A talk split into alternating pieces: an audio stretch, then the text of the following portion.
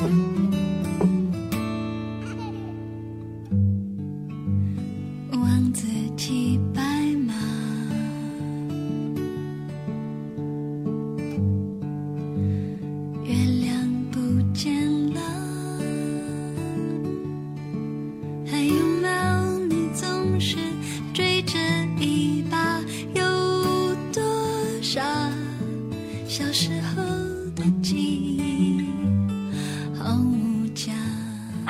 大家好，这里是雪蛮电台，我是石榴，又是周五，又是我。左耳电视剧的拍摄已经转场杭州了，石榴现在呢也在杭州。最近的天气冷了，不论此刻正在收听节目的你在哪儿，都要注意保暖，不要感冒。已经很久没有跟大家一起来分享好听的故事了。这一期的节目呢，我想跟大家分享的故事名字叫做《爱怎样的人，就有怎样的未来》。这个故事来自于诗浩的《未来不用太美，够温暖就好》。那爱怎样的人会有怎样的未来？这句话是真的吗？你爱着谁？你觉得他和你的未来有怎样的关系呢？一起来听今天的故事。爱怎样的人，就有怎样的未来。我爸是个很啰嗦的人，话特别多，打电话常常翻来覆去就那几句，讲个没完。后来办了家庭套餐，话就更多了，反正打电话也不要钱，没事儿就给我打个电话。我爸脾气还暴，虽然他自诩是个很有素质的人，但总是三句话就能吼起来。我妈和我爸的性格完全相反，不喜欢吵架，能退一步就退一步。从没跟人脸红过，只是脾气再好的人都会和另一半吵。那些说谁和谁是模范夫妻，从没吵过架、红过脸的，都是没见过人家关起门来真正的生活状态。说是争吵，其实大多数的时候都是我爸在唠叨，我妈是能不理他就不理他。但偶尔忍无可忍吵起来，我妈会摔碗，摔完了吵完了。我爸就心疼不已地蹲着去捡地上的瓷碎片，不过这种情况终究很少，大多数的时候还是我爸冲我妈吼。我说过我爸很多次，但他就是不改。有一年我妈生病住院要动手术，我爸一改平日的姿态，鞍前马后地照顾我妈。从来不做饭的老爸在家里开着百度学煲汤，晚上陪夜。我妈只要哪里有点不舒服，他就立马能醒过来。医院里上至护士、医生，下至病人、清洁工，都说我妈找了个好老公。我妈露出一个山川静好、岁月不惊的笑，因为她是那个最清楚我爸优点和缺点的人。我还没结婚，对于婚姻的相处之道也并不太了解。不过同龄的人里倒是有不少已经结了婚的，他们的故事多少能给我一些启示。我们这代人是当年颇具争议的一代，如今最老的都已经过了而立之年。我的大多数同学现在都已经结婚生子，每次群里聊天或者聚会，话题总是会绕到孩子身上去，而前几年则是绕到结婚上。我高中的时候有两个女同学，一个叫小夏，一个叫小秋，人如其名，小夏性格直爽。说话从不绕弯，一根筋通到底，典型的女汉子。不过外表娇小玲珑，只要不说话，还是淑女气十足的。小夏和我一样是白羊座，当年高中军训的时候就站在我前面，一头短发，差点错认为是男生。上高中那会儿，小夏就和我们一众男生很聊得来，还把其中一个认作了哥哥。一般认哥哥叫妹妹的，多少都有点想把纯洁的友情发展为不纯洁的爱情，借亲情打掩护。当然，最后也有成功了的，虽然很少。但小夏和他的那个哥哥还真是什么都没有，叫了三年哥哥，两人没有任何动静。高中毕业，小夏上了大学，那个哥哥就去当兵了，从此天涯是路人。让我没有料到的是，当年叫了三年哥哥都单身的小夏，一段大学时光居然谈了十次恋爱。我听到这个事儿的时候正在吃饭，直接把筷子给惊掉了。而当时小夏讲的兴致勃勃，他说的最详细的是一个在游戏里认识的男生，比他大。他上学的时候，对方已经工作了，后来为了他还特意来上海工作，但可惜，最后还是没能走到一起。在他毕业前夕，两个人分手了。我一直是个三观很正的人，我就问他：“那些人你都喜欢吗？”他露出一个很纠结的表情，最后回答：“我也讲不清。”如果按照正常的剧本，这样的女人大概都没有什么好下场。不自重、不自爱，谁会来爱你？但没想到的是，不到三个月，我听说他结婚了。事情的具体经过是这样的：他的一个同事有个乐善好施的姐姐，最喜欢的事情就是给人牵线搭桥。打听到他们科室有几个是单身之后，就开始给人家物色。结果，这位姐姐丈夫的单位里有个适婚年龄的男人，就介绍给了小夏。几个人在一起吃了一顿饭，就算是正式相亲了。三个礼拜后，我在上班路上挤满人的地铁里，突然收到一条短信，打开一看是小夏发来的：“准备好红包吧，姐姐我要结婚了。”我当时完全压抑不住惊讶的心情，忍不住问：“真的假的？不是说一般般就那样吗？怎么就结婚了呢？”他回答的干脆利落：“累了，想找个人结婚了。”这可能就是传说中的闪婚了。他的理由也许是很多人决定结婚的理由。人们都有各种各样结婚的理由，比如父母要求的，不小心有了孩子，年龄大了，因为对方的条件不错，不如就嫁了吧。都和小夏那句“累了想找个人结婚”一样，如此理性。好像已经很少会听到有人说：“因为我爱他。”想和他永远在一起，所以我们结婚了。可我知道，小夏是认真的。后来我知道，小夏说这话的时候，他是认真的。一个朋友问他当初为什么这么着急结婚，他的回答很现实。他说：“当你看穿了‘非君不嫁，非你不娶’的诺言时，就明白了，结婚不一定非得找个深爱的人。”两个人只要合适，彼此的生活节奏合拍，结婚不是难题。我以前谈恋爱太随便了，就是因为没个束缚，一生气一吵架就闹分手，自己把感情毁了。结了婚，生完气吵完架，日子照样过。有了一个束缚，两个人都会学着去磨合了。感情的方式不是千篇一律的，每个人只要找到合适自己的就好。反倒是有些强扭的瓜，才会不甜。小夏的婚姻至少到现在为止都是成功的，但她也属于闪婚族里极少数成功的人。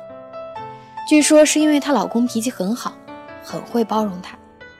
日子久了，小夏想想每次争吵时老公的包容，就会觉得愧疚，然后学着收敛一些，安安稳稳的过日子。当然，比起闪婚，更多人愿意接受的是那种由相识到相恋，顺理成章领证结婚的。如果用做数学题来比喻的话，就是一步步求解到最后得出答案的过程。而闪婚大概属于那种凭直觉填个结果的吧。小秋就是那个和大多数人一样走正常感情路的人。小秋比较高挑，性格温和，略有点小脾气。高中的时候很少有女生会打扮，所以也不出挑。大学毕业以后再见她，我眼前一亮，穿着小碎花的连衣裙，踩着一双八公分高的高跟鞋，一头长发微卷，化了淡妆，女人味十足。小秋的感情生活远没有小夏那么丰富多彩。大学时，小秋谈了一个男朋友，是初恋，听说后来男友劈腿把她给甩了，小秋为此伤心了很久。虽然追她的人不少，但她再也没有谈过恋爱。工作以后认识了一个男人，比她大三岁，是在医院的行政部工作，主动追了她半年，她才接受的。后来两个人谈了快两年，才正式准备结婚。我至今依然记得，小秋说要结婚的时候，一脸幸福地看着身边的那个男人。小秋结婚的时候，我的花店已经正式开张了。大概过了半年多，有天下午，我突然接到小夏的电话，他还是那么喜欢给我丢劲爆的炸弹。他在电话里说，小秋要离婚了。我完全没有反应过来，这消息比小夏当时说自己要结婚还让我震惊。小夏把事情的来龙去脉一说，我沉默了。小秋有遗传病，如果生孩子的话。孩子的遗传可能性有八成，说是遗传病，其实倒也不是什么大病。小秋的爸爸就有这毛病，小秋也有。小夏跟我讲了之后，我特意去查了资料，好像这种病不至于危及生命，只是长大成年后发起作来会很痛。不过只要去做一些治疗就没问题了。大多数患者只要多加注意，是不会影响到生活的。好像是肾囊肿。小秋在婚前隐瞒了一些事情，他这样做固然是不对的，但他活到现在这么多年，这个遗传病并没有对他造成多大的影响。我见过很多比这种情况严重的夫妇，他们不能生育，却也没有因此而离婚。我一个小学同学就是被收养的孩子，养父母对他关爱有加，视如己出。但是小秋的老公不想自己以后的孩子是个累赘，毅然决然选择了跟他离婚。离婚几个月后，有一天他突然出现在我店里，依然消瘦，但脸色好了很多。我知道他还没有走出来，但至少他已经很努力的在想走出来了。他剪了一个短发，看着就像换了一个人。那天我们一边吃饭一边聊天，聊了很多事情。我说，虽然现在这么跟你说还早，但是要有合适的，千万别错过。他说：“你怎么说话跟我妈一样？”我哈哈大笑说：“我发现我年纪一大，就有些遗传我爸的啰嗦。”他微微一笑说：“放心吧，我有分寸。人总不能在同一件事情上犯两次错误吧？以后的路还很长呢。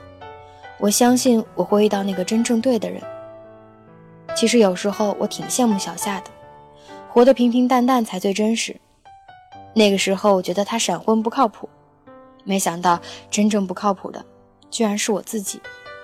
我跟他说，走进一个人的世界容易，但要成为一个人的全世界是一件很难的事情。不要让自己的世界里只剩下一个人，也别要求对方把自己当成全世界。留半个世界给自己，让对方给你半个世界就好。两个一半的世界合在一起，才是真正的二人世界。这两年有种叫广场舞的事物特别流行，成了中国大妈的标志。我妈也很喜欢跳广场舞，她虽然年纪不小了，却一点儿都不胖，跳起舞来的身姿比一般人要好看得多。而且老妈年轻的时候是校文工团的，有一些跳舞的底子。几个月前还参加了区里的广场舞大赛，得了第一名。我妈特别高兴地拿着奖金跟我们显摆，但我爸就是不喜欢她去跳舞。每次都会唠叨个不停，前几天两人又为这事吵起来了。我妈是真的生气了，指着我爸的鼻子说：“受了你这么多年的气，我实在是受够了。等儿子结婚了，我就跟你离婚。”我爸一听反而不生气了，他说：“你丢不丢人？儿子结完婚，老子就离婚啊！”我妈估计是想想也觉得话说重了，就说：“那你能别这么烦吗？多大点事儿老是嚷嚷。”我爸笑笑说。改天我走在你前面，你就再也听不到我嚷嚷了。所以我趁现在多嚷嚷两句。这话让我妈一下子眼圈红了。她说：“我今天不跳了，不过就这一次，下不为例。”我爸就跟个孩子一样，冲我露出胜利的笑容。我知道明天我妈要去跳舞的时候，她还是会继续嚷嚷。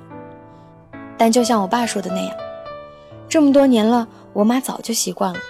如果哪天耳根子真清净了，那她一定会不习惯这个太安静的世界。我一直觉得，你爱一个怎样的人，就会有一个怎样的未来。不是让你去那个人那里得到未来，而是你会和那个人一起创造你们的未来。当我渐渐明白，我应该感谢太阳鸟飞过来。摇晃的指尖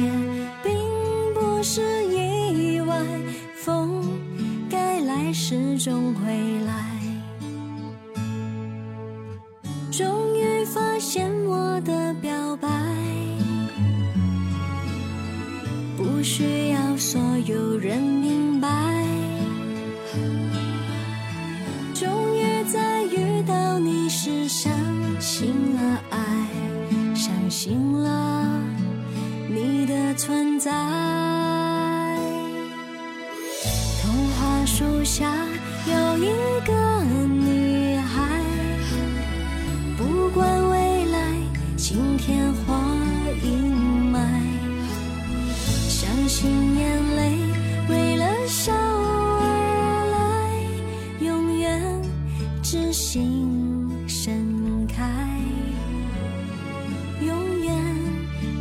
像现在。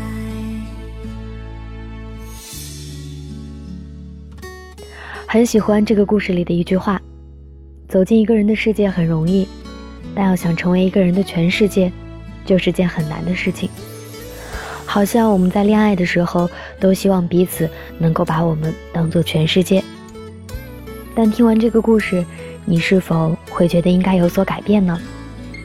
不要让自己的世界里只剩下一个人，也别要求对方把自己当成全世界，留半个世界给自己。让对方给你半个世界就好，这样两个一半的世界合在一起，才是真正的二人世界。希望大家在这个寒冷的冬天都能够跟相爱的人在一起，也希望此刻正孤身一人的你，也能够遇见自己的爱。好了，今天的节目到这儿就结束了。我们今天分享的故事名字叫做《爱怎样的人，就有怎样的未来》。故事来自于诗浩的新书《未来不用太美，够温暖就好》。